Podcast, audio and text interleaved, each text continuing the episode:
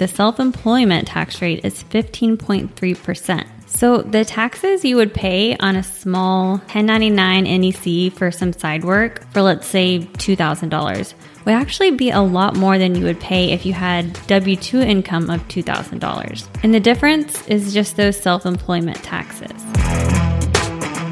Welcome to What Your CPA Wants You to Know, a podcast for business owners and those planning to make the jump into entrepreneurship. If you're thinking, I've got a great business idea, but what's next? This podcast is for you. I'm Carson Sands. And I'm Taryn Sands. I'm a CPA with over 10 years of experience helping people start and grow their businesses. And I'm an MBA with a specialization in marketing and entrepreneurship. Follow along as we share the ins and outs of running a business while keeping your family and sanity intact and how to save tax dollars without breaking any IRS rules or triggering a painful audit. We're here to share everything your CPA wants you to know in a fun and easy to understand way. Let's get started. Let's do it.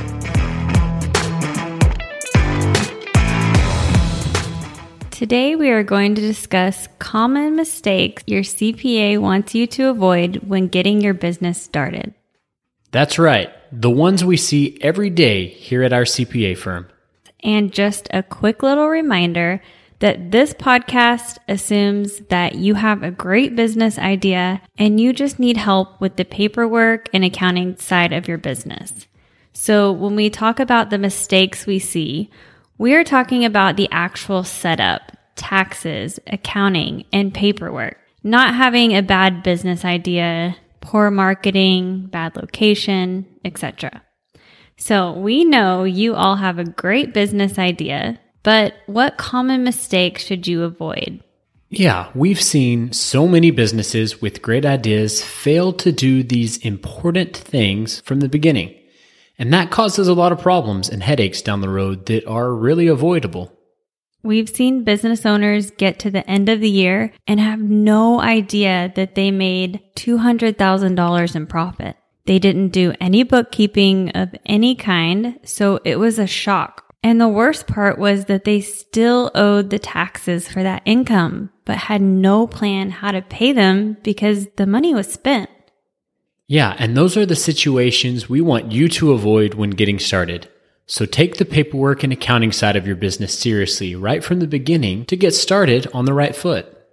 So we have five things we see come up at our firm over and over again.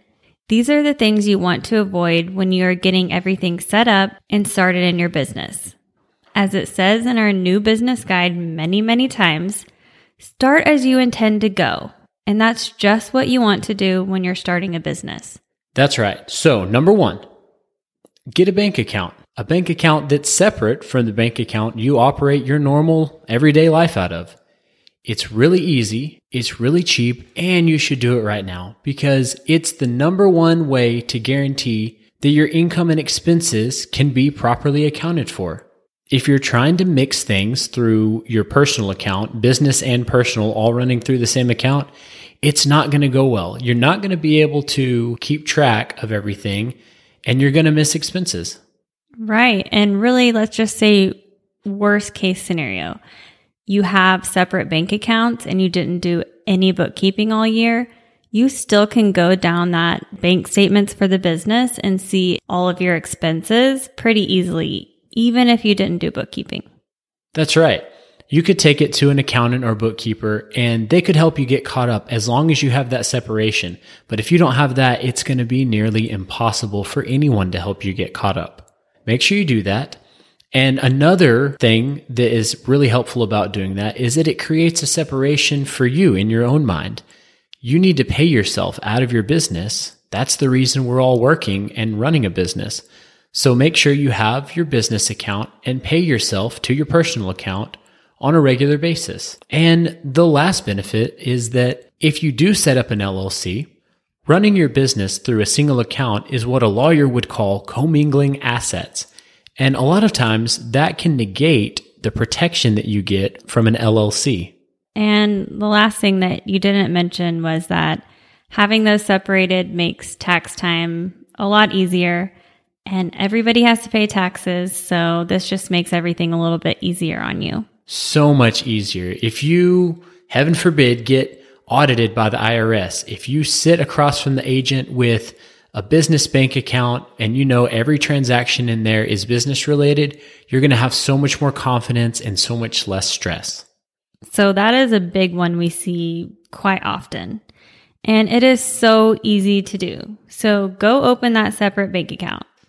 The next one we see is failing to keep up with your bookkeeping.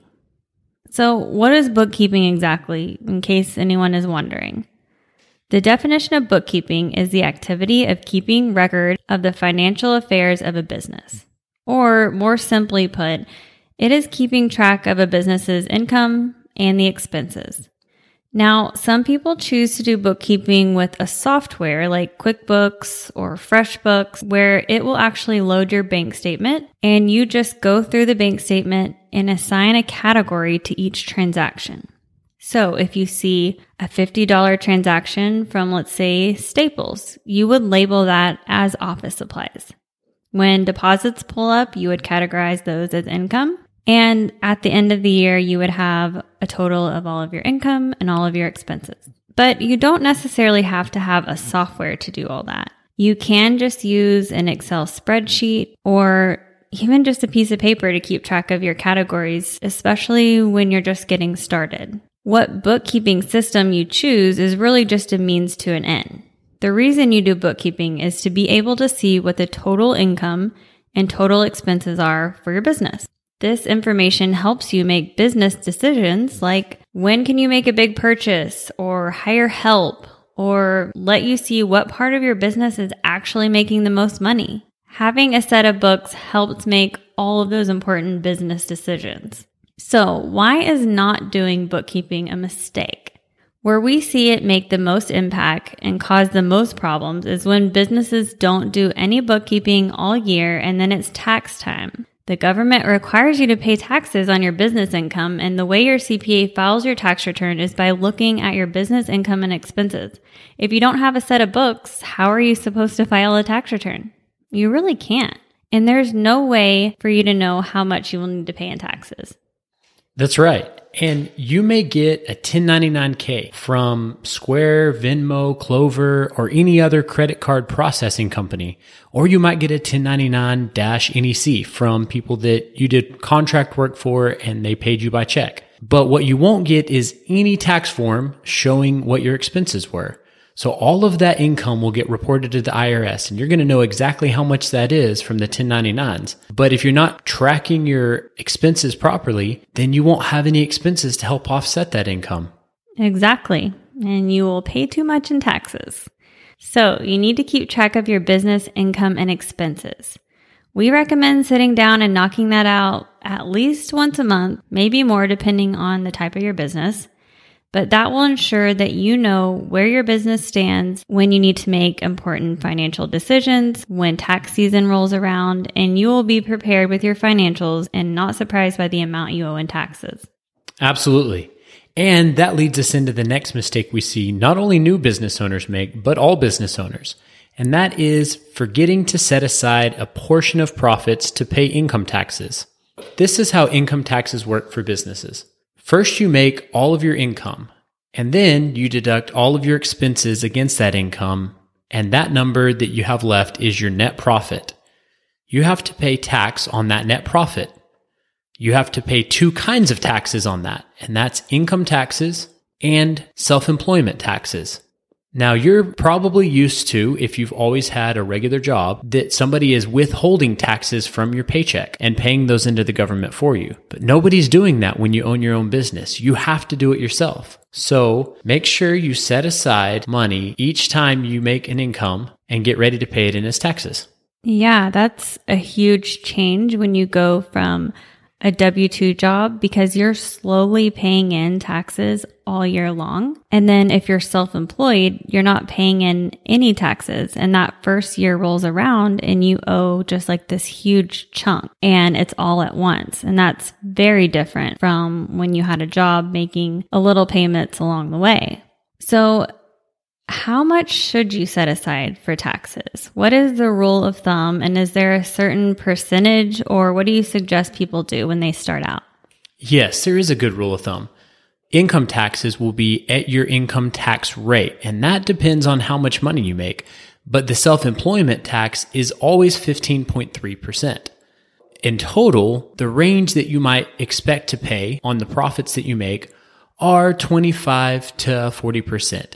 It can go as high as even over 50%. But once you're making that much money, then we'll be having a serious conversation about a different entity selection, maybe converting to an S Corp. And that's something we'll talk about on a future episode. But for practical purposes, you can expect to be paying in total 25 to 40% of your profits.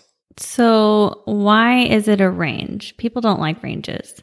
They want to know how much do I need to set aside? What percentage will ensure that I don't have any surprises at tax time? I know, and I wish I had an easy answer for you. But what we can't predict is exactly how much money you'll make. And we also don't know if you're married or single and how many children you have. All of those things can affect your income tax rate. And what your spouse is making can also affect your income tax rate. Your spouse might already be making so much money that the first dollar you make is already in the 24% tax bracket. Or you might be single, in which case you're only being taxed at 10% on your income. And that's only after you cross the standard deduction. So it can vary quite a bit. But for practical purposes, 25 to 40% and if you're setting aside a third, that's a pretty safe bet that you're going to be okay. Okay, so you're going to be pretty safe and set aside 35%. That would be really safe, yes. And that's probably going to be overkill for most people. But if you've set it aside and you don't have to pay it in, then you can just pay yourself a nice bonus when tax time rolls around. Okay, I think that everyone's going to find that super helpful getting started and kind of getting a feel of how it is to pay taxes as a business owner rather than an individual. It is very different and it takes some time getting used to paying taxes as a business owner. So you have set up your bank account and made sure to do bookkeeping to keep track of your income and expenses. That will give you your profit and help you know how much to set aside for taxes. Now, the next mistake we see is not treating your business as a business from the start. Now, what do we mean by that? Let's say you start baking cupcakes on the weekend to earn some extra money, and you think maybe you'll make an extra $1,000 doing this. You should still do all of those steps we talked about here, no matter if you think you will make $10 or $10,000. The reason is one, like I said earlier, the extra income may sneak up on you and you may make more than you thought. Then you are stuck paying taxes on income that you didn't really plan for. You also very likely miss many important expenses that you need for that income buried in your personal expenses. And you will still need to know the total amount spent on supplies when you file your tax return, and you won't have that information. So the bottom line is you will pay too much in taxes and won't be prepared for that. Also, like Carson said earlier, the self-employment tax rate is 15.3%. So the taxes you would pay on a small 1099 NEC for some side work for let's say $2,000 would actually be a lot more than you would pay if you had W-2 income of $2,000. And the difference is just those self-employment taxes. On the flip side, you could very well have a loss at the beginning when you're starting a business. Many people do.